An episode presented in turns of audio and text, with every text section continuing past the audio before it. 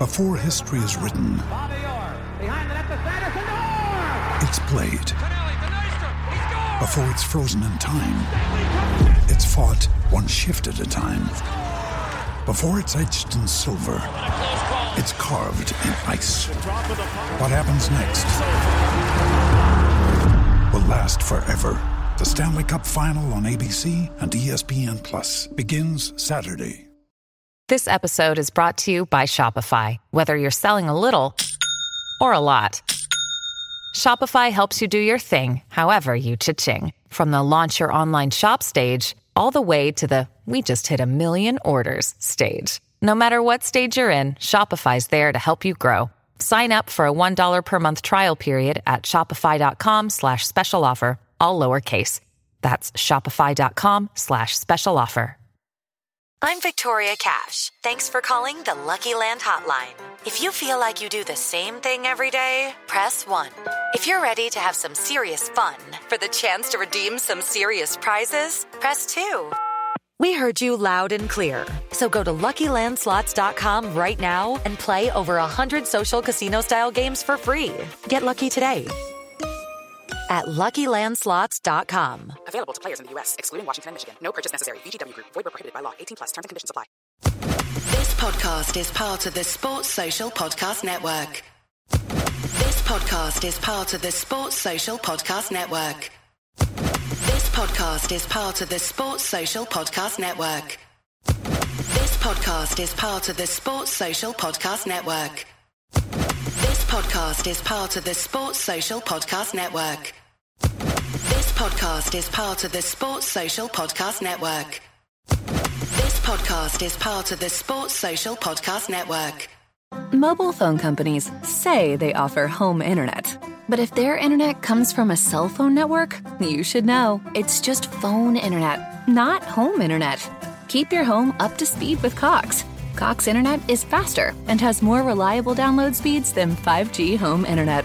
Cox is the real home internet you're looking for. Based on Cox analysis of Ookla speed test intelligence data Q3 2022 and Cox serviceable areas, visit cox.com slash internet for details.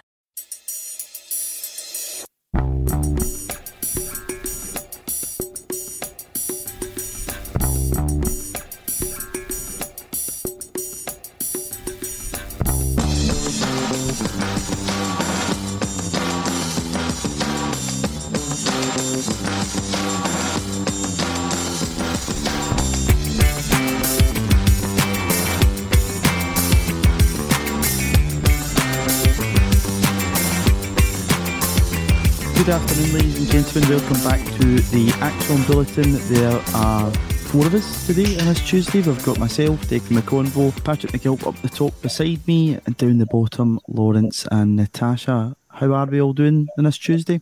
A bit sad yesterday's news, mate. Yep. The great John Hughes. Yeah, passing on.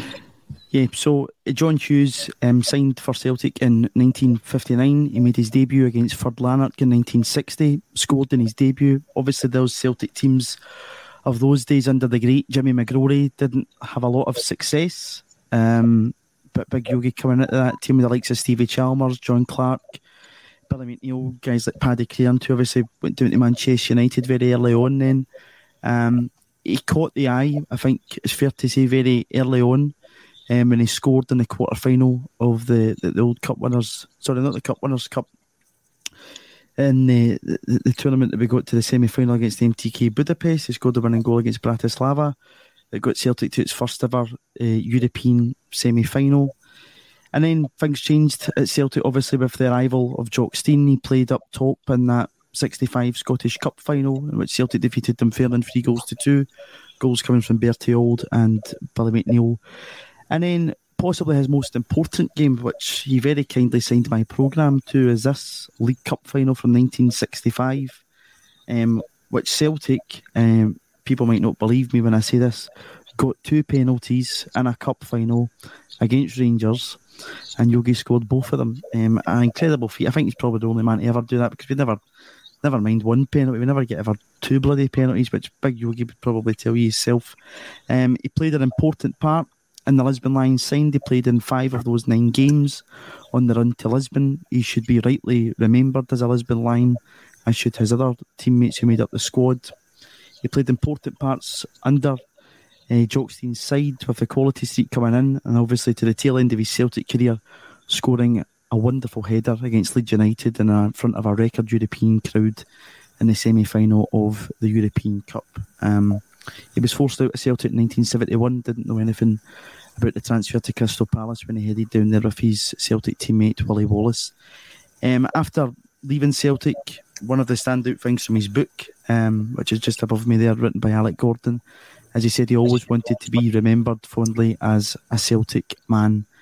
And very much so was that. He was a feature at the match day. I used to see him quite regularly in, in Club Celtic with Kathleen Murdoch, the, the late Bobby Murdoch's wife, and his big pal John Fallon. Um, and obviously, there'll be many Celtic fans who probably popped into McConnell's and other various pubs that Big Yogi worked in and used to see him pulling pints and could hear him regale them with his tales of his successes in football. Um, everyone at a Celtic State of Mind's thoughts are with the Hughes family at this sad time, and on a personal he was a very nice man, um, like all his Lisbon teammates. As Big Yogi passes on, another person in the Lisbon story of Celtic Football Club passes, but as long as there's a Celtic, uh, the name of John Yogi Hughes will always be remembered. Um, Lawrence, you, like myself, mate, Big Big Yogi many a times, obviously, doing it the penalty spot with Kevin. He had the big man down. What, what was your memories of Big Yogi? I think over and above it, everything else, just how much he loves Celtic. You know, he talk about his career and the current team, but everything's shown through just how much he loves Celtic. Uh, you know, talked about how much he was disappointed to leave to go to Palace, how it was kind of forced on him, uh, and, and he, he, just didn't like South London at all. I know he kind of had a short spell at Sunderland, but yeah, just. I think, you know, listening to my dad, uh, my dad, remember him saying, you know, unplayable was a word invented for Yogi Hughes when he was on form. It says Yogi on form, Celtic won. Yeah, and he played with a lot of great strikers at the club throughout that time. Um, and Patrick, his goal scoring exploits are truly remarkable. Um, since he retired from football in 1971, only one player has scored more goals for Celtic since him. He's Celtic's seventh top greatest ever uh, goal scorer, which is a, a wonderful feat considering you know, for a lot of his early Celtic career, he played in a team that wasn't successful at all. Yeah, an absolutely incredible record, and um, you know, a wonderful uh, eleven years he gave to the club. Um, as you say, he sort of he stands among giants. I mean, when you put it in context like that, there's only one player to have scored more goals for Celtic since he's retired. It's it's hard to put into words the sort of the contribution he made to that side, and of course that's among um, many great strikers. You know, you've got Willie Wallace, Bobby Lennox, Stevie Chalmers, and then you know attackers like uh, Jimmy Johnstone, and then the Quality Street gang coming through just as he was leaving. To not only be in the side, but to score so many goals in that side, it's it's an absolutely incredible feat, and it's it was very sad news last night. Yeah, it was um, sad news, Natasha. It's you know we're now down to five Lisbon Lions left from that squad. Um, as I said, I think with every line that passes a, a story about that squad um, passes. But you know, the big man um, like Charlie Gallagher and obviously Bertie are, are two most recent lines that passes will always be remembered. That's it. Their stories live on um, through through Celtic. Um, and of course, none of, or the majority, the three of us anyway, were not around to see Yogi play for Celtic. But we've been taught the history by our families We've seen the videos capturing the football of the immortal Lisbon Lions. We've seen the the many goals that that Yogi scored, and you know, despite not even having been alive at the time, the three of us will remember that that goal he scored against Leeds at Hampden, and that's what Celtic is. It's these stories that live on. These players are immortal, um, and they are, they don't just live on through you know their their footballing history. They live on through their families as well.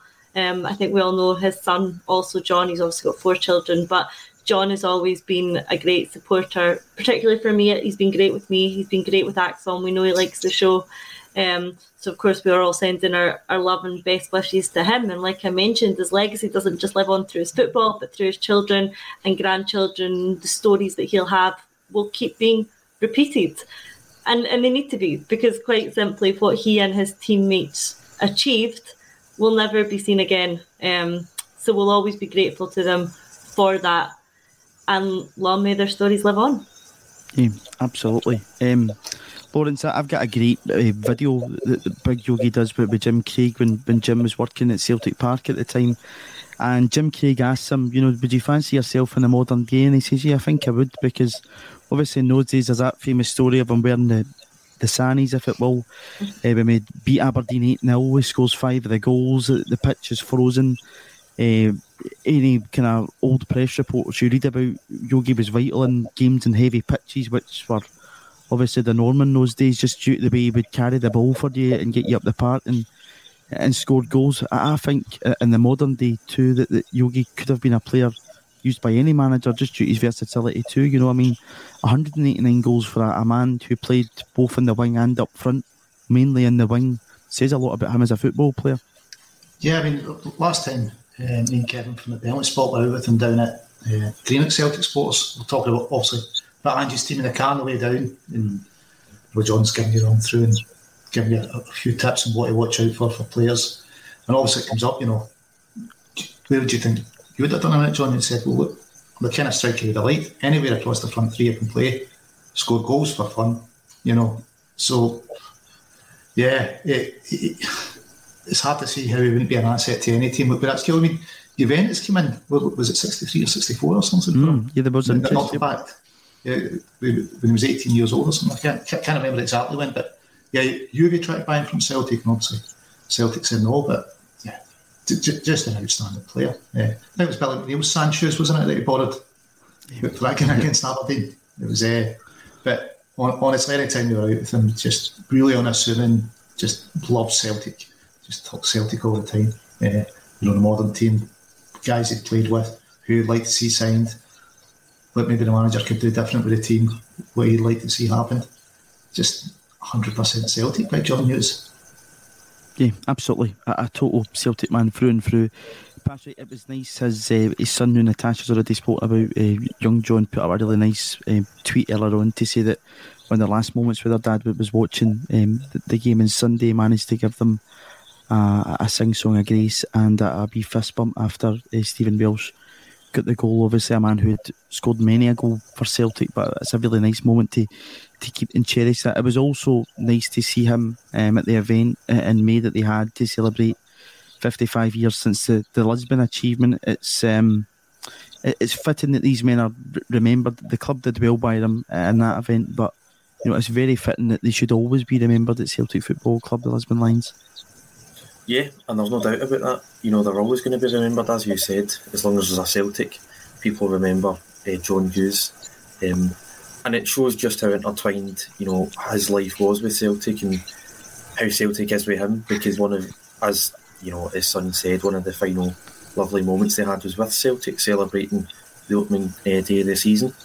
Um, it's it's incredible. It, sorry, it's incredibly sad because you know he's given so much to the club.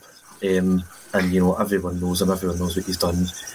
And you you posted a video last night of him talking about the fans and the connection he had with the fans, and the connection all of them have had with the fans, really, because they, have all been so approachable and so, um, you know, very down to earth and very humble, um, and just more than happy to talk about their experience and what they've done for the club.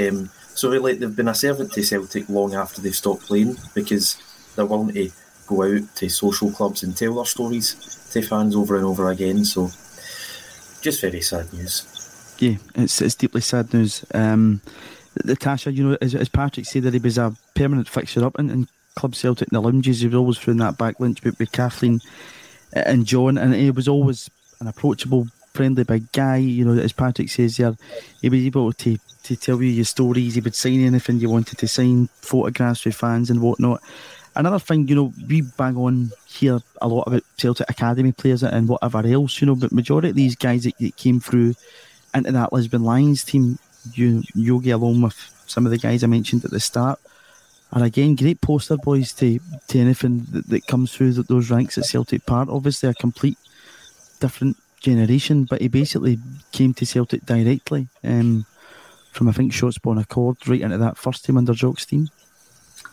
Yeah, um, an incredible legacy for, for the club and the younger players today just need to look at what they achieved and hopefully aspire to follow in the footsteps of Lions because that's what they could do. Um, you know, Stephen Welsh being one of them. Um, I think he will take a lot from that story that Yogi's son John told um, about some of his last moments being celebrating that Stephen Welsh goal. And I think Stephen will, will take a lot apart from that. I think he'll like that being, you know, one of our own, an academy player, someone who loves the club just like Yogi did. Um, and I think what's what we can do from this, of course, it, it's sad, is what I've really enjoyed is seeing all the stories about him because, like you all say, he's very approachable, he's very down to earth, he was very accessible, um, and someone who spoke to everyone about Celtic and his memories of, of playing for the club with these incredible stories. And what we're seeing now is people now retelling those stories. And there's perhaps some people haven't heard before that are now being shared online. And something that his son said was that he's taken a lot of heart from that, a lot of comfort from that. And I certainly know from my perspective, hearing these stories of, of people's interactions with him has just been fantastic. So while we do mourn the loss of another lion, we also get the chance to celebrate his life um, through these these stories and these exchanges. And there's definitely a lot of comfort to be taken in that. Yeah, absolutely. Um, Lawrence, a great record of honours at Celtic, and, and again, it really was a, a, a, contrast. You know, Sir Alex Ferguson always says that if you'd have written a book about the turnaround at Celtic from 1965 onwards, you would call it fiction. Um, Big Yogi, seven league titles, four Scottish Cups, five League Cups, and of course a, a European Cup winners uh, medal. Some turnaround and a very, very important part of that Celtic team in the, the early 60s and the late 60s, and somebody that basically typified Celtic in the 60s.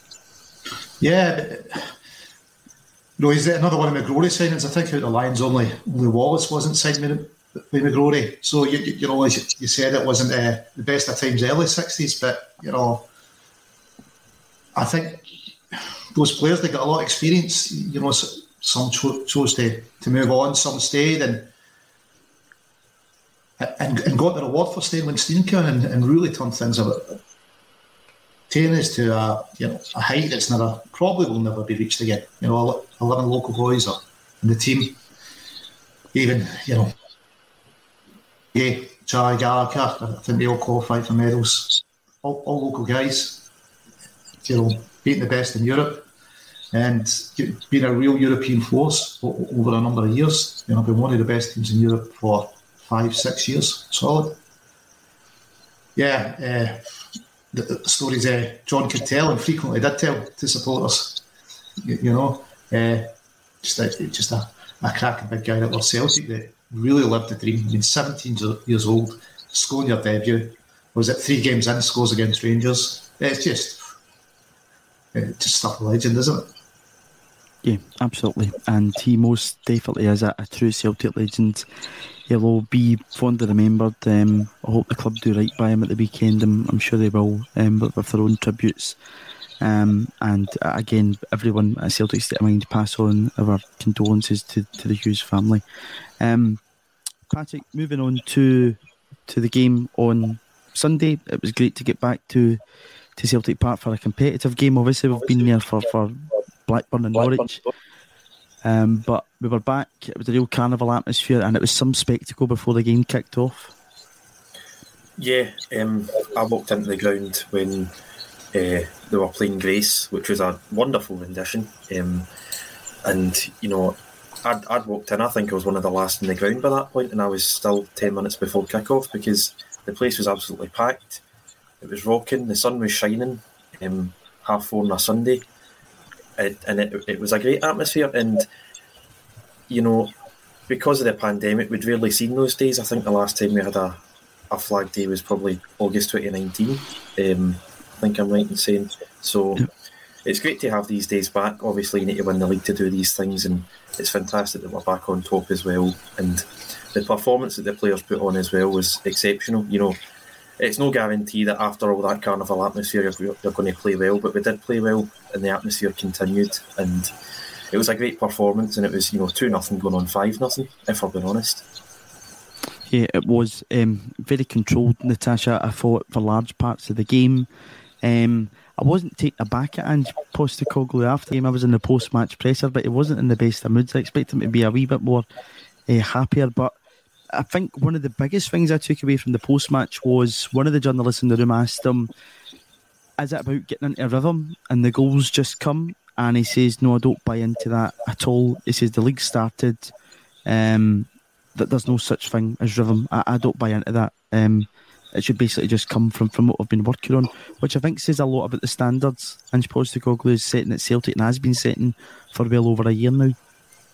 Yeah, absolutely. I mean, he doesn't want us to, you know, need a sort of running start to this. He wants us to hit the ground running. Game one. This is our first competitive game. You know, yes, the friendlies were a great preparation in terms of the fact that they, they weren't that friendly. You know, they did feel like very competitive games and they were played at a very high tempo which I think was important because you know Aberdeen had played a few competitive games. They've been in the, the League Cup and things like that leading up to it. This is going to be our first taste of competitive football. Ange wanted us to be ready for that, not take some time to get to get into it and get used to it. Um, I I was probably a little bit less harsher in my sort of post match analysis analysis than he was. Um, I thought we played some really good football, particularly in the middle of the park. Um, but I do probably share the slight concern that it wasn't quite linking up front. Um, I thought Kyogo was relatively quiet by his standards. And despite all the good football we were playing and the good football in the middle of the park, we weren't really taking advantage of that. We weren't, you know, converting that into clear cut chances. And when we were creating chances, we weren't then taking advantage of them. So I think that's probably what is concerning Andrew, what maybe saw his grumpiness in the post match interview is that you know in, in other games we need to take those chances you know we can't pass up that sort of many opportunities and if it hadn't been you know for that Jota goal with you know what 10 minutes to go roughly that could have been a very nervy finish to the game you know particularly with a couple of corners that Aberdeen had late on um, and Ange doesn't want to finish the game sort of nervy 1 0 holding on. So that's not his style. That's not how he wants his football to be played. And given our dominance and our possession, it should never have come down to that. Um, Mobile phone companies say they offer home internet. But if their internet comes from a cell phone network, you should know. It's just phone internet, not home internet. Keep your home up to speed with Cox. Cox internet is faster and has more reliable download speeds than 5G home internet. Cox is the real home internet you're looking for.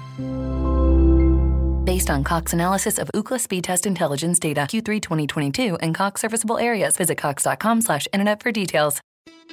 It's the Marketers Report. This week, Patrizia Spagnoletto, Global Chief Marketing Officer, Direct to Consumer for Warner Brothers Discovery, weighs in on the difficult task of building and retaining consumer trust.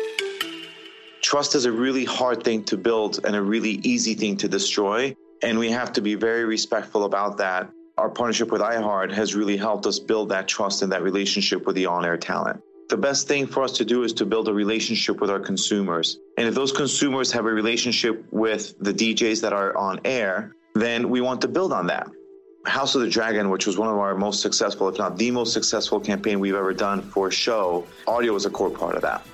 As the number one audio company, iHeartMedia gives you access to all. Every audience, live conversations, trusted influencers, and the insights and data you need to grow. Not just a media company, iHeartMedia is your access company. Go to iHeartResults.com for more. But. Jota got his goal, fantastic goal that it was. But I do get his frustrations at the fact that it was only 2 0. We didn't really take advantage a lot, a lot of the good football that we played but listen, like I said, we're only one competitive game into our season. We're already looking good. There'll be things to work on. Of course, there will be, um, and I'm sure he'll be doing that in training this week. Yeah, absolutely, and a whole week to, to do it again. Um, Lawrence Gary Melrose just came in here to say no excuses from Ange Postecoglou. Great warning shot across the bows of the team and Jota in particular. It was that as well. Um, but when asked about Jota, he just came in after a you know a wonder goal. Um, we, we spoke to him after we'd spoken to Ange, but uh, I, don't think he'd heard what the manager had said about him. You know, he said it was one of the worst culprits for losing the ball out of possession. Um, yeah, it was a real warning shot, but uh, again, you know, as Natasha said, it, it almost felt strange because usually at this point in time, you've watched Celtic in a couple of dodgy European qualifiers. You've seen them come through it, played some maybe good football, Um, maybe need to go back to Astana for maybe playing good football in European qualifiers, but uh, it just seemed like you know this is a complete warning shot here. I'm setting the standards, and I expect those standards to be delivered, which is probably why I think you might shake up the team a wee bit come the weekend. Yeah, I, I don't think it was too different different uh, performance from the Norwich performance. It was very kind of pre-season. You know, we got an early goal, and we just didn't seem to be able to convert the chances or making off of them. You know, clear cut off, good decision with the balls, and it's a wonder goal from Jota that's really given us a bit of comfort. You know, if he's not scored that, Aberdeen might have thought, you know what, that this is all to play for here, here at one now. So you can see you can see why Ange is frustrated. And with Natasha on it, I didn't think Kyogo done the best up front. It's maybe, but said that against Norwich, I, I thought Giakoumakis needed to come on. Kyogo wasn't leading well. So, yeah, we definitely need, to do better with the chances we're creating. Could have had a pen right enough, you know, you know when the boy dived down and, and takes a tatty out. Uh, ref had a great view of it. If only we had VAR you know, and then we could have just blamed the guys in the VAR room for not giving us it. But yeah, can see what Ange's is saying. You know, we, we really need to start taking our chances and be a bit more clinical. Uh, it, it, did feel very pre-season, much like Norwich game. It didn't feel like you know we we'd up the, the standard for there or up the intensity, which I think Ange's right to expect. We should be. Yeah, absolutely. I think Patrick, you know, we know that Celtic can go to another gear. I said to Jane that sits beside me at the game, it feels like you know an early game in, in the season. You can just tell that. Um, for, for people asking, um, no, I don't think David Martindale will be joining us in this podcast. I know he goes another team's podcast out with Livingston, but I don't think we'll be getting uh, Davey on um, to talk on an ACSOM. But listen, he'd be more than welcome if he wanted to because he seems to be going on in uh, other SPFL Premiership podcasts. Uh, Patrick, just on this, another Patrick's come in to say that he believes that Ange should not go public in his comments, keep them in the dressing room. I, I think it's really refreshing to actually hear him come out and say this because I think it brings you down a wee bit of a level. You know, if those Celtic players are going into the dressing room and thinking, "Yep, job done, great performance," blah blah blah. Um, not the case at all, and it's all about the standards he's setting at the football club, which you know I think we, we don't want to be things sugar coated up and, and hear nonsense. We want truth out of there, and I think it's refreshing to hear him say as I think it's refreshing to hear his comments that he did say on Sunday. Yeah, yeah, especially if you know we, we appear to be playing well, and you know Jota's coming out and saying that he enjoyed the performance, he thought he plays well, but then if he's not playing to Ange's system, Ange needs to be in control. Ange he needs to have the respect and the command of the dressing room, so he needs to make sure that all the players are playing to, you know, signing off the same hymn sheet, playing to his style, or else you know you end up losing control of the dressing room and it all sort of goes to pot.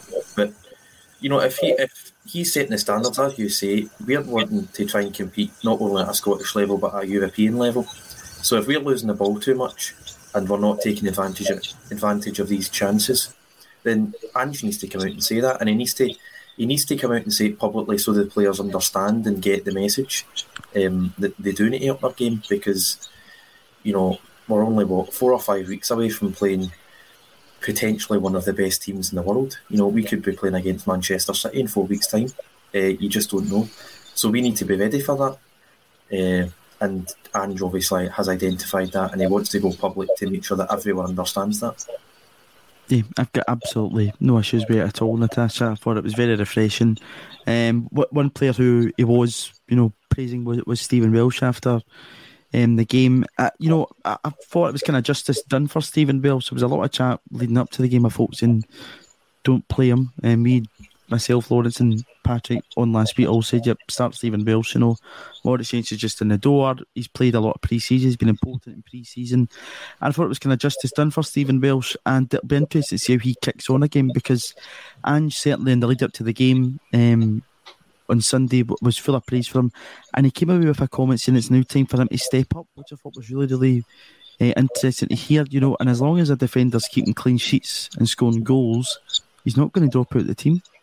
No, credit to Stephen, and I certainly would have started him against Aberdeen as well. Um, he, you know what, he just he doesn't really do anything wrong, Stephen Welsh. I think he's just very competent, gets on with his job, uh, minimal fuss, and he, he's good at it. You know, um, he got a good amount of you know football last season. He's bringing this experience of pre-season into this season. Um, yes, when both fully fit, I think Starfelt and Carter Vickers are the first choice. But it's great to be able to have Stephen Welsh as a really able deputy.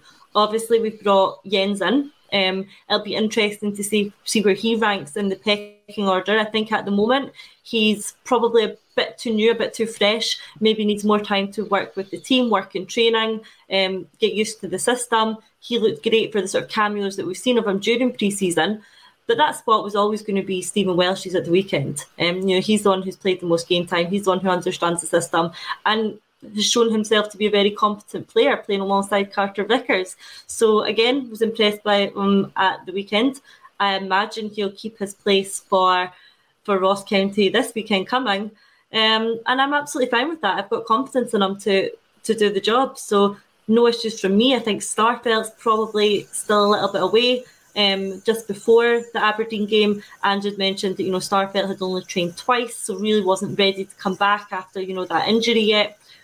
Yes, he'll have more training sessions under his belt before Dingwall, but probably you know not enough. If there's any element of risk, you don't take it because you know Stephen Welsh is doing absolutely fine. So leave him there until you know you feel that Starfelt or Jenz are the better option. But right now, Welsh is doing just fine for me. Yeah, Lawrence made a really good point on this last week, trying to get Starfelt back in and try to, you know, set the target. Probably the first derby game of getting them into the, the team. But but Lawrence, you know, thinking about Andrew's comments about him stepping up and, and whatnot, you know, he's not seen Stephen Welsh here as just, you know, a, a young academy product coming into the team. You know, he's not featured very heavily for Celtic uh, over the course of especially since you know the start of the year. But um, you can see that Ange Postecoglou's got a lot of trust in him, and we learned yesterday from Anthony Joseph that Toulouse have now stopped their interest. He was a main defensive target. They're going to move on, so hopefully that's the end of that saga, and he can just you know focus on this season, which I think he's wanting to do at Celtic. Next season for him, I mean, a, worry last season, I think we're all for keeping him was, you know, last people said, is he going to get enough hours, you know, game time? Because we need him to develop. Because I, I, could see him being a long term option. Maybe Stephen Welsh has got a target of being this season's Greg Taylor. He says, look, look, look at Greg. Bold Out, prediction. You know, I like it, Lawrence. Yep. He's established himself as the, the left back. He's the boy to get the jersey off. If you're Stephen Welsh, you're looking going, well, there's no reason I can't do that. I'm in the team. You know, Markham was a bit slack for the goal, but he's still got to put it away, isn't he? Uh, it's free, free Aberdeen players he rises above. Yeah, and listen, he's probably more a threat in the box than Carter Vickers and Starfelt, so he, he does have that to his game. So yeah, the jersey's his now, and I think if he keeps putting in the performances, Ange won't drop him just to bring Starfelt or you know once Jensen is up to speed back. Yeah, I think Ange will show, show the trust in him, or hopefully. Yeah. And it's great to see you know another academy player in the first team making his mark. Uh, yeah, so this season's Greg Taylor, I think. Bold, bold prediction from Lawrence here, Patrick. I know you're a big Stephen Welsh fan, like myself. Um, I think another important aspect of this is when he first came into that Celtic side and started to establish himself out with that Hamilton game and whatnot towards the end of the 1920 season. He was up, he was in there with Shane Duffy, and it looked like Welsh was the more senior defender in the two. Whereas this time he's got Cameron Carter Vickers beside him, who appears to be talking through every single game, which can only be a positive thing. And, you know, like Lawrence has just said that he's made that prediction. Some of our commenters are coming in to say, well, steps up like I did and we'll get more confident. And another usual Tuesday contributor, Egyptian Kings, came in to say will definitely have a Ralston season this year, 100%. Patrick, do you agree with Lawrence? Um, it, it's certainly on the cards. I mean, Taylor really came into his own towards the last three, four months of last season. You know, he was he was sort of in and out the team half, half due to injury, and you seen glimpses of him. And he had a tough, tough start to the, the calendar year, but then towards the end of last season, he was phenomenal, and he was phenomenal again at the weekend. Um, I seen someone on Twitter, and I think I agree. Welsh plays better when he gets a run in the team, and he's got a run in the team in pre-season because Starfelt's been out and he's been playing really, really well. When he was sort of um, put into the side. You know, I think he played against Raith Rovers. I think he played against um, was it Alloa in the first round of the Scottish Cup. Yes. Um, and then he, he, was brought on it right back against Rangers in the Scottish Cup semi final, and he didn't play that well because he was just sort of dropped into the team with his. He's getting a run, he's playing really well. He's making a lot of progressive passes into the middle of the park, which is really, really good. Um, it, it's probably the one thing Starfelt doesn't do too well. He's, he's, he's always looked a bit nervy passing the ball, uh, Carl Starfelt. Um, but I think he could have a Greg Taylor season because while Starfelt's injured and Jenz still hasn't played a competitive game, he's definitely the one that you would trust uh, next to Carter Vickers at the moment. Um, and he's got a he's got a run of sort of you know winnable league games, you would say, before we play the derby in a month's time and then Champions League games. So he's got a good few games ahead of him to, to cement his place in the team. Yeah. Um, Natasha, what's your thoughts on this? I see one of the comments is coming in to say, you know, had we paid a lot of money for Stephen Welsh, should actually probably be raving about him just now. You know, say he was a three million pound defender, we'd probably be saying keep him in the team. I think some Celtic fans can be a bit, um, you know, a bit harsh and, and homegrown talent at, at, times coming into the side. Um, and again, you know, I, don't see why you can't have that season. And it's great that you've got that in your squad now, where you're seeing other players, Ralston, Taylor, who's progressed. People maybe thought they, they couldn't do it under Ange Postecoglou. They've proven that they had, and um, you know, certainly Stephen Wilson going to be a really, really important part of Celtic squad going forward this season. But it'll be interesting to see how far he pushes Cameron Carter Vickers and Carl Starfelt, who you would assume are Celtic's you know kind of first two picks. Yeah, definitely. At a club like Celtic, there's always going to be competition for places. The players all know there's going to be competition for places, and it's healthy. It's good that they're pushing each other on. It's good to have so many competent options. Um, one thing Ange spoke about in the pre-match press conference that I was at um, was that he doesn't have a starting 11. He doesn't have his first 11 players. He has a squad of, you know, 22, 24 players that he can utilise and feel confident that putting any of them in is going to get the job done that he wants to be done. They're going to play the system like he wants to play and he trusts them and he can rely on them. So, well, yeah, there's certainly players who'll have more game time. I think the thing that we're going to see under Ange is that it's going to be much more use of the squad. It's going to be a real squad mentality, and that's not just the 11 players who start on the pitch. Um, so players like Ralston, Welsh, Taylor, I think are all going to go on and play a really big part this season. You know, we know how many games we're going to have to play. European football is just around the corner, which is going to increase that and add to that. And I think utilisation of a big squad is going to be massively important. So perhaps if we see further down the line, if it's Starfelt and Carter Vickers, then maybe you know Welsh comes into to the league and we're comfortable with that because he's such an able deputy.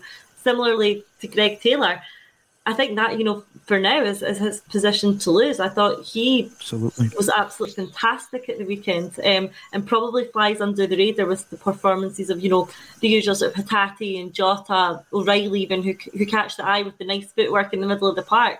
But I thought Greg Taylor was absolutely exceptional. I thought he had another good game like I've said, every time gets better every time I see him play. Um, and yes, we've brought Bernabei in, but right now that's that's Taylor's position. I think ultimately, um, Bernabei, you know, might end up being, you know, the the start one who starts in the starting eleven. I think that's what he's been brought in for. You know, we've not spent all that money on him not to to put him into the squad and to play. But while he gets up to speed, um, has a bit more training time, works more with the team and the style of football that we play, um, then yeah, it's Greg Taylor's position for now. Similarly on the right, Juranovic I think is you know our starter, but Ralston's fantastic, and again I thought he was really good when he came on. His cross balls are excellent. So I think what we're seeing is it's nice that we've got those sort of options all over the park, um, and it's not a bad position to be in, is it? No, it's not a bad position to be in, and that's some of the other commenters' thoughts on um, the bench, it's great to really have a, a strong yeah. bench, and others are saying, you know, it's some bench space. You know, you've got you've got five subs. Um, Lawrence, it would be a miss to mention Stephen Welsh and not Greg Taylor. Uh, again, like Natasha, I thought it was absolutely exceptional at the weekend. Had Jota probably not scored that absolute peach of a goal, he'd have been my man of the match. Um, but the jury appears to still be out in the comments. People are coming in to say they would rather see Bernabei than Taylor and P. O'Neill's came in to say that he believes that Taylor's not good enough. Um, simple. Lawrence, I completely disagree with that. I think Taylor was absolutely exceptional. And Sunday, he plays the inverted fullback role terrifically well. He knows exactly what the manager's looking for. And to me, it's definitely Greg Taylor's jersey to lose. Yeah, definitely his jersey to lose. But listen, we could go one to 11 and say there's better players out there currently in the Celtic first team. You know, I, I don't think we're, we're, going to say we've got the best player in the world in any position.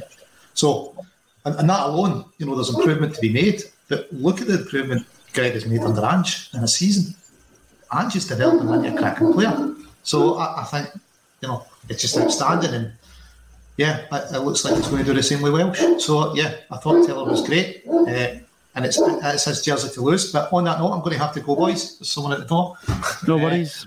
and have it. Okay. We'll see, we'll see you later on, Lawrence. Bye.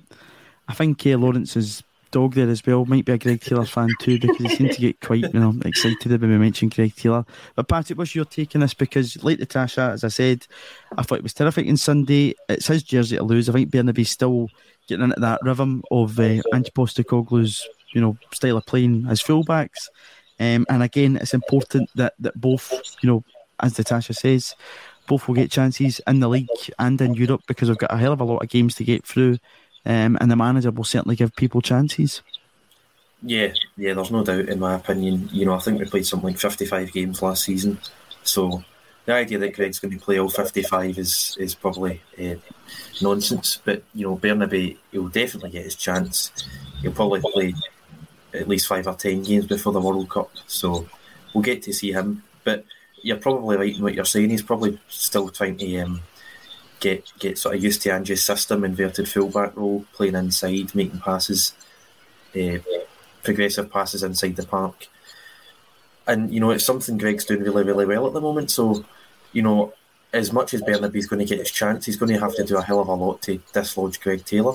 Um, and it, it's testament to Greg Taylor, you know, the way that we're talking about Welsh, could they have a Greg Taylor season, you know, the way that Greg Taylor's came on, because he was by no means a bad player um, when he came in under Neil Lennon.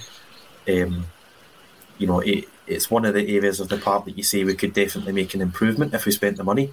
But he wasn't a bad player, and now look at him. He is the sort of benchmark for guys like Stephen Welsh who are in and out the team to try and cement their place. So I think he's he's he's came on leaps and bounds since about January February time, and again he was he was phenomenal on Sunday yeah, top performance. Um, Natasha, just on kind of Greg Taylor, if you look at it too, we've brought in Alexandro Bernabei. I don't think Ange was bringing Bernabei in to say, you know, actually, did your bit now, Greg, cheerio. Um, because again, bringing in players to add to your squad, your squad depth is to push other players in that position, which is what hopefully Stephen Welsh will do to the other two centre halves. Bernabei will do it in that left back position, and again, it might make Taylor raise his game to level that we've not seen him. You'll probably, hopefully, see that in other positions of the park. Yeah, exactly. Um, we were short at left back. You know, apart from Greg Taylor, we didn't really have anyone who you'd put in there. Juranovic, I know, can play at left back, but then you lose his sort of ability on the right, which I think is really important to have. So we were short at left back. He brings in another left back.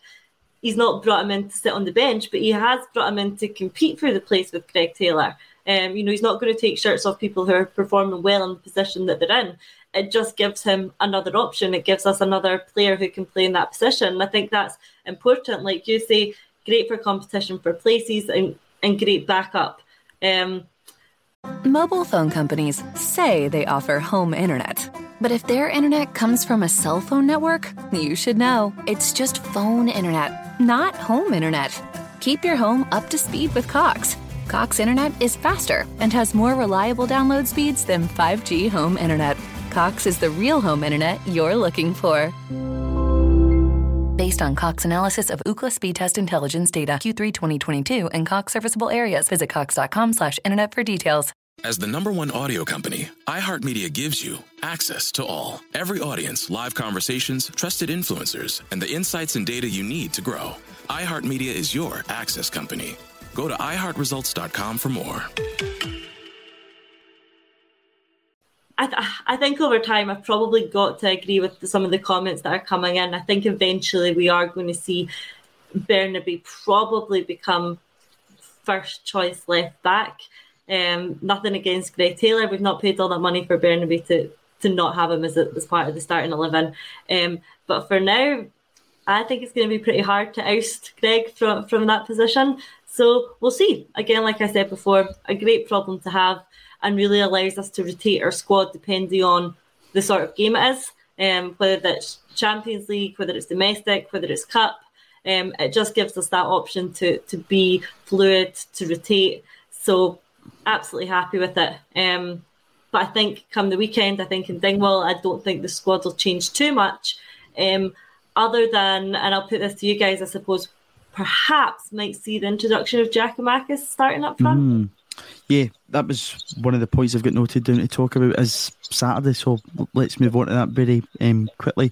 In, in, terms of my opinion on that, I thought, you know, Kyogo, it's really, I think it's easy to forget how much football he missed from the turn of the year. Obviously, came back in an April time. He scored a great goal up in Dingwall. Um, but again, you know, he probably could have had a hat trick before half time. Sometimes what you could call a typical Kyogo performance. You know, you get loads of chances. Um, even up one early on in the game, Patrick, if you remember, he scored something similar against AZ Alkmaar last season, early on. Um, you know, it just depends. Ross County, from what I watched on Saturday against Hearts, I think the old Jambo fans got to be a bit of fright.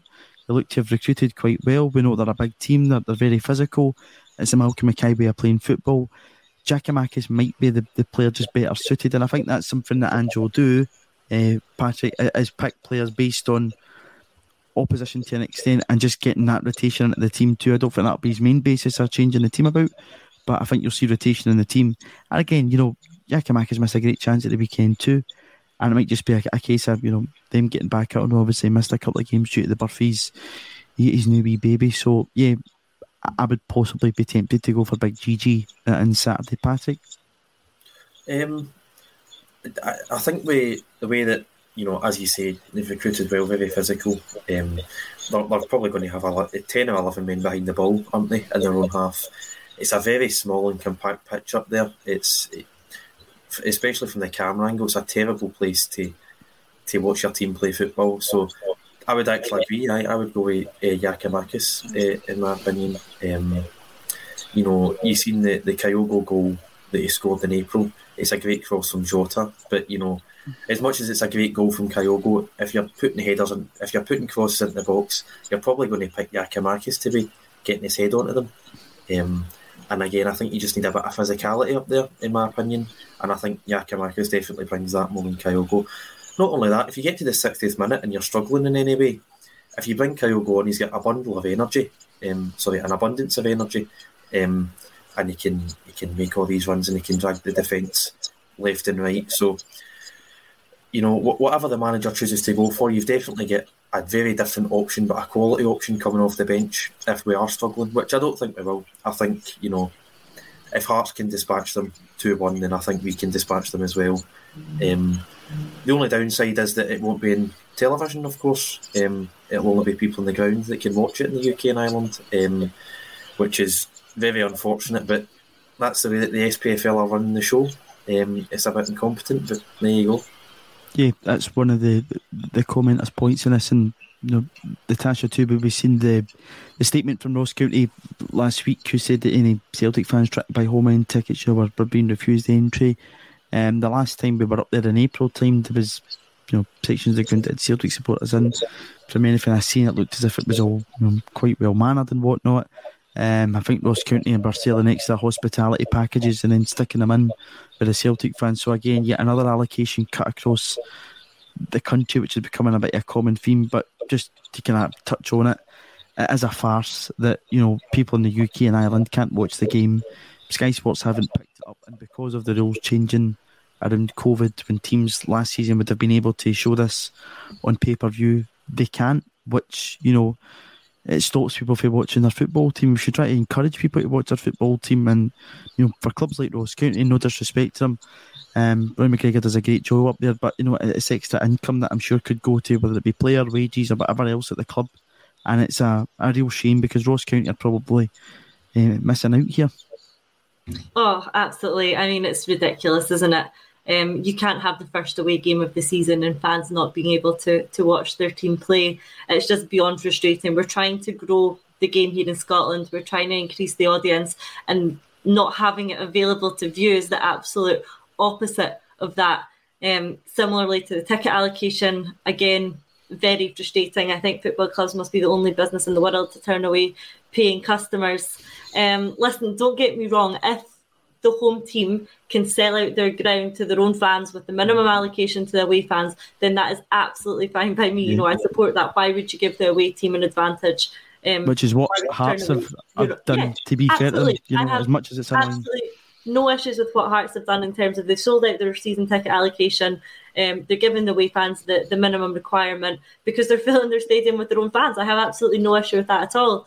Um, we know that that isn't always the case in Dingwall. There will be empty seats, um, and it's just frustrating because more of the fans could have been there to, to see the team play, um, particularly when it's not on television. Is just very frustrating indeed, um, and hopefully being looked at so that we don't have this situation occurring again throughout the, the season. I'm sure the club will be looking into that more. I certainly hope that they are. Um, I believe our allocation is just short of 1400. I mean, that is not very much. Um, I'm very lucky to be going up um, with a ticket. Um, look forward to, to seeing the team play, but so frustrated on behalf of people who who aren't that I know travel all over the country in Europe to, to watch Celtic play that can't get into this ground um, and can't watch it on TV, and there'll be empty seats in the stands. So frustrating. Um, moving on to, to the actual football and picking up some of the, the points that you guys have been discussing there. I think I fully agree with Patrick in terms of the Kyogo and Giakoumakis debate.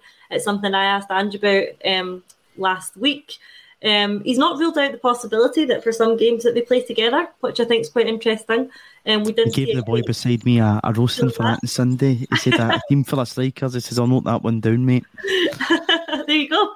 There you go. He certainly didn't um, rule that out, and it'd be interesting to see. I think how they could work together in certain games. Not this one, I don't think. I think this one is one for Jack Giakoumakis. I think, like Patrick's already touched on, um, he's got the physicality that we're going to need going away to a ground like that. Um, I think he will be frustrated. He cut a bit of a frustrated figure after some of his misses against Aberdeen, and I think he'll be looking to to put that right. Um, so for me, I think I'd keep the squad relatively the same. I would probably switch Kyogo for Giakoumakis, and I might start Ralston instead of Juranovic. Um, I don't mm. know hmm. what you think about that.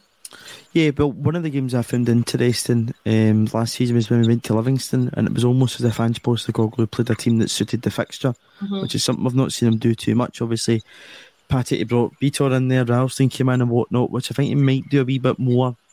Uh, he may look to do um, in Dingwall on Sunday. Um, just to kind of touch back the, the, the TV thing, I think over 130,000 fans across the four divisions in Scotland went to see their team at the weekend, which is great. Um, but you know, it just just doesn't make any sense to me. There's absolutely no sense from the televising perspective. But yeah, back to Ange's starting eleven on uh, Saturday. Patrick, do you think he might play? You know, as Natasha said, the Ralston, Giakoumakis guys who maybe just suit the fixture a wee bit more. Yeah, a wee bit of physicality, and then obviously you know, Ralston's got a decent record against Ross County. He's got that famous goal. Um, I don't think there's anything wrong playing guys who usually play well against a certain team. You know, I know there's no guarantee of success when you do stuff like that, but he does have a good record against Ross County. Um, yeah, I, I, would agree. You know, I think you need um, on a pitch that's that's quite small and it's a bit tight and it's a bit packed. I think you could do with the physicality. Um, Ralston, I think he gets something like eight or nine assists last season, along with his mm-hmm. six or seven goals. So great cross to the ball. Um, great at a set piece, you know, corners, free kicks. He, he gets his head to a lot of stuff. Um, so I, I could totally go with that. You know, Juranovic is a bit of a dead ball specialist, but what are the chances of us getting dangerous free kicks and penalties? Probably quite low. Whereas we're definitely going to get corners and stuff. So I, I could definitely see us going with that. Um, I would totally agree. Uh, that'll have to be my last point as well. Like Lawrence, I'll need to jump off for work. So I'll see you all That's next okay. Tuesday. We'll catch you later. And then there was two. Um, Natasha, just in uh, Giakoumakis, we put a lot of balls into the box on, on Sunday there. Um, and Paul's coming in the comments there to say if I'm putting 30 plus crosses, and I'd rather have GG in the box than, than Kyogo. Um, you know, I think I'd probably agree with that too. That we, there's a lot of lot of joy in the wings um, on Sunday, and if we're going to get that joy um, come come Saturday at Dingwall, I'd probably be more tempted to go with Giakoumakis up front. Yeah, I have to agree with that. One thing that slightly frustrated me about um, Kyogo at the weekend was that yes, we were putting a lot of good balls into the box, but for some reason Kyogo just seemed to constantly be wrong side. Um, and the balls coming in were good, particularly I think when we switched Jota to the left. I think that made a real difference in terms of the quality and the joy we were getting down the left and the balls into the box from there. But none of them were quite finding Kyogo. Whereas when Giakoumakis is on, they were finding him a lot easier. Um, perhaps the style of play, the way he plays. Yes, he didn't quite manage to get any of them away, but he was getting himself into the right positions and creating the good chances. Um, similarly, when Ralston brought on, I thought our crossing improved. So for me, for this sort of game on Sunday, Ralston and Giakoumakis could be really good assets.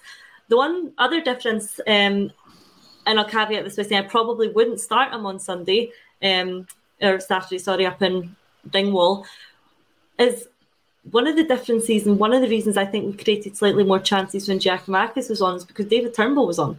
Mm. And I think he provides us with slightly more attack in the way that we play. I think he drives the teams forward slightly more than some of the other midfielders maybe do. Um, and I think when he's on, we do have more of a goal scoring threat. So as well as Giakoumakis giving us that, I think the difference, or one of the differences um, against Aberdeen, was the introduction of of David Turnbull. So for me, he's one that often gets overlooked when we're looking at players like Hatate and O'Reilly in the middle of the park. They were fantastic again, as they have been through pre-season. So they're going to be very difficult to remove from their positions. But we can't forget David Turnbull, and it comes back to the point that we do have a really, really good quality and depth, and the way we're going to need to rotate our squad for the number of games we're going to play. I expect to see a good amount of David Turnbull too. Yeah, something people are picking up on is uh, Kyogo maybe not getting picked out with the runs. Um, Stevie Boy's coming in the comp say Kyogo's making the runs, they're just not finding him fast enough. I think a big part of the success of Kyogo's goals early on in the season, Natasha, was Turnbull in that team. When We know he can pick people out a pass. He's a very talented midfielder. Um, and again, similar to the Norwich game when he came on, obviously he gets goal against Norwich. He affected the game, and I think come sat- Saturday, um, Hatate, everything good about Celtic, I think at times in the first half was going through Reo Hatate. But with that wee injury, I think the manager might look to maybe mm-hmm. play Turnbull beside O'Reilly. Um, one of the kind of debates that's rumbling on a wee bit is the wingers, and uh, Patrick McLaughlin's come in here to say, for me, Jota is better in the left hand side. Um, I thought Celtic looked a lot more effective when Jota switched around with Maeda. That happened a few times in the game. It was something I asked him about after the game, Jota. Um, and he said, listen, he said, I'm quite happy to do that. He said, it's about our philosophy. Every player in the team understands to do that. And if it helps the team, I'm happy to play, basically. Anyway, what's your take on that? Because to me, Celtic's probably most Celtic's strongest front three at this point in time is probably Maeda, Kyogo, mm-hmm. Jota. But mm-hmm. people may be asking questions: uh, Is that going to suit? Because you know when we that Maeda got all those goals at Yokohama off the left wing, Jota was arguably more effective off the left wing early parts of the season last year. Um, with Abada on that right hand side. What's your thoughts on this kind of front three conundrum? Again, I agree. Like I mentioned, I think we got a lot more joy and were a lot more effective with Jota on the left. But it's good to be in a position where the players that we have in that position, in front in the front three positions, really are flexible, fluid, can adapt to the system, can move from the right to the left, playing through the middle. It's great to be able to keep changing that up through the game. Um, I think a lot of it might depend on opposition as well. Uh, I think we might be able to target the weakest fullback. That means switching them. Um, if, for example, Jota isn't having any joy on the right, try him on the left, and vice versa again, nice position to be in that they are all able to play in the different positions across the middle of the park. Um, I think I would probably keep Hatate in the middle if we if he's come through that knock okay. Um, mm. if he's looking fine. Seem too didn't seem too okay. concerned about yeah, it. Yeah, seemed okay. Um, Ange didn't really seem to, to have any stress about it either post match. Um, so it seems like it'll be relatively okay because I think he's important there, and a lot of our good play, like you said, came through him. For me, it's the way that he can pick it up in the middle of the park, turn and offload it in almost one quick movement. And I think that's so key to our quick playing philosophy is that in that sort of, you know, one transition, the ball's moved from where he is to, to the forward players. Um, that comment that came in, were they not maybe finding Kyogo's runs, were they not picking him up? Maybe. Um, maybe that is one of the reasons. I'm sure that'll come together a bit more as they start to, to, to, play more competitive games together. I know that's not what, what Ange likes. We don't need to get into the rhythm. We should already be there. Um, but maybe there is that sense of, of just getting back into that rhythm between them. Um, but yeah, hopefully Hatate comes through that slight knock um, and, and is available for, for Dingwall because I think he's absolutely key. What we saw of him last season was exceptional. Um, I thought he was very good. But like he mm. touched on, he was mentally tired, he was physically tired. He just played a season and a half of football and he was already at a brilliant level. I think he can take that to the next the next level this season. Um, we've already seen glimpses of it in pre-season. We've seen glimpses of it against Aberdeen. Um, so what he can achieve this season, I think, is going to be really, really important. I know he's already been heavily tipped in the early predictions for Player of the Year. Um, and it, it, wouldn't surprise me because I think he's got a lot more gears to go through, and we've just seen the start of what he's capable of. Yeah, I think there's a, a lot more to come from him, um, and even you know Ange continue to play him. I think we just try to get him suited to the system and his expectations and his demands of uh, a, a, midfielder under his style of football. W- what is your take on that Abada one? Because we've got people in the comments saying that they would start Abada at the weekend instead of Maeda. Uh, Johnny Ryan's coming in to say he believes that Jota definitely better on the left coming inside. Got others coming in to say start Abada, and we've got others saying don't play Abada.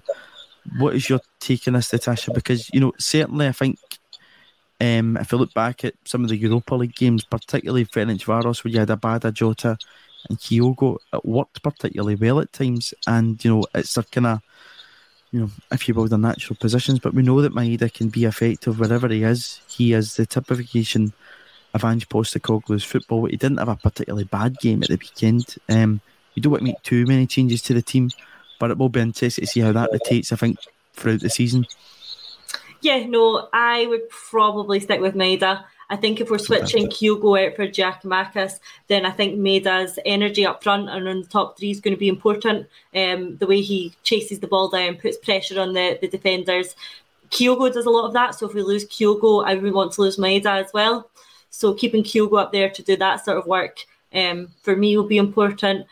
And I get, do you know what? The thing is, whoever starts, whoever takes these positions that we're talking about, we're going to have some bench, aren't we? Um, and I think that's going to be a real, real asset of ours this season.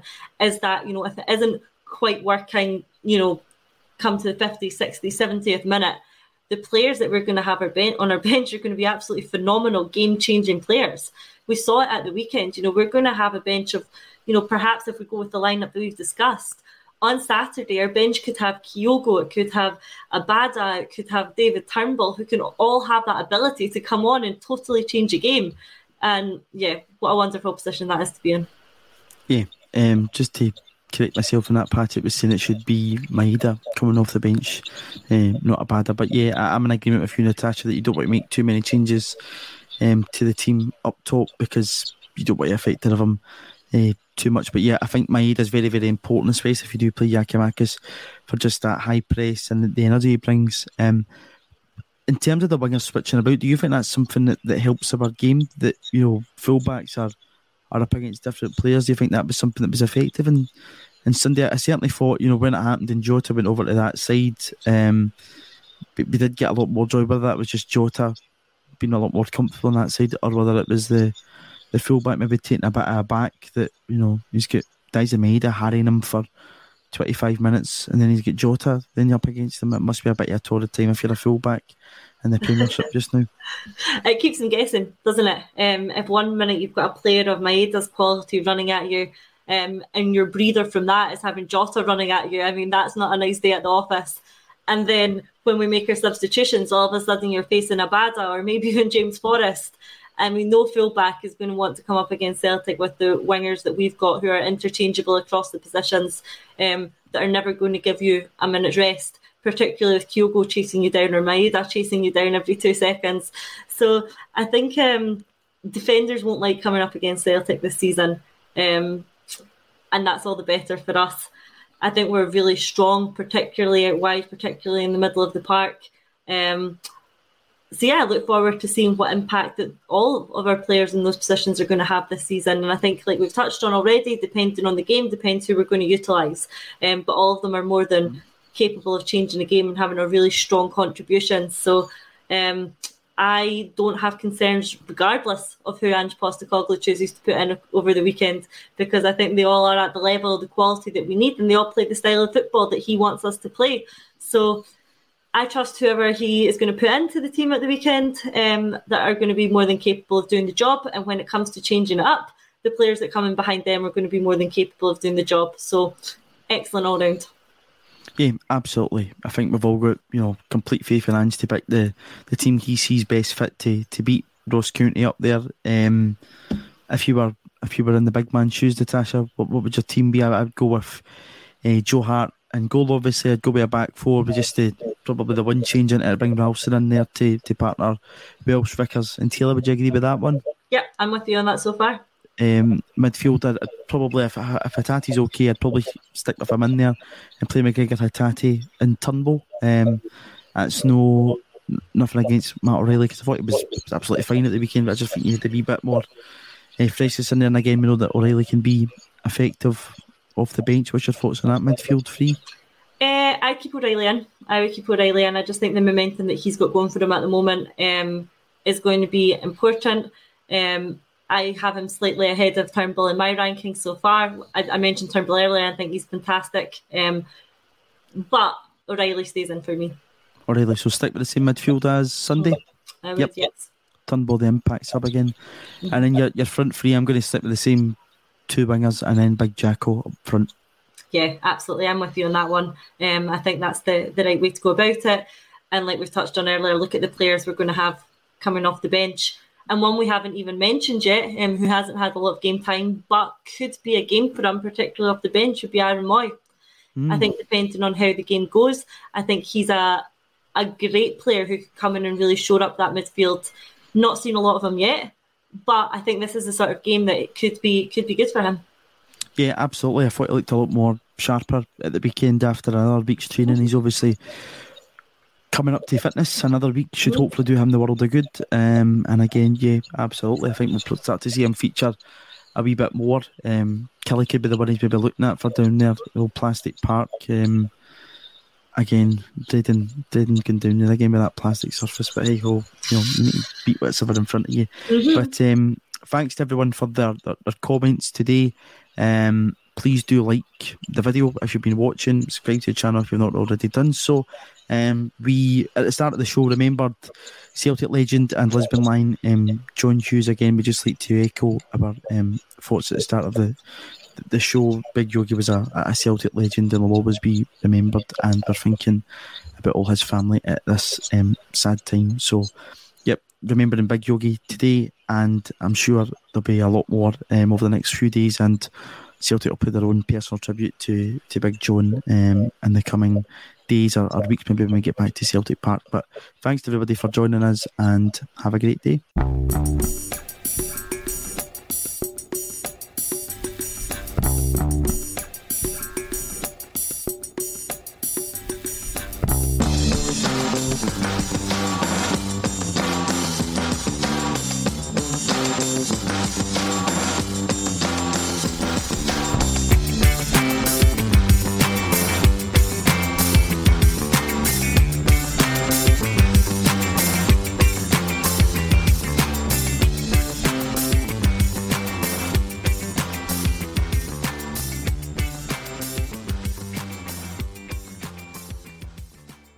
Message and data rates may apply. Guys, got hair loss? I know what you're thinking. Should I shave my head, comb it over, wear a hat? Just stop. This isn't 1970. Keep your hair and your confidence because Bosley, America's number one hair restoration experts, can give you your real hair back permanently. Check them out today because they're giving away an absolutely free information kit and a free gift card to anyone that texts EASY to 203203. Dude, you don't have to look like your dad because this isn't your dad's hair loss treatment. People all over the country trust Bosley because they're ahead of the curve. They use the latest technology to give you your real hair back. And the best part? Bosley's permanent solution is protected by the Bosley Guarantee. Let Bosley show you for free how awesome your hair could look with an absolutely free information kit and a gift card for $250 off. Text EASY to 203 203. That's B A S Y to 203 203.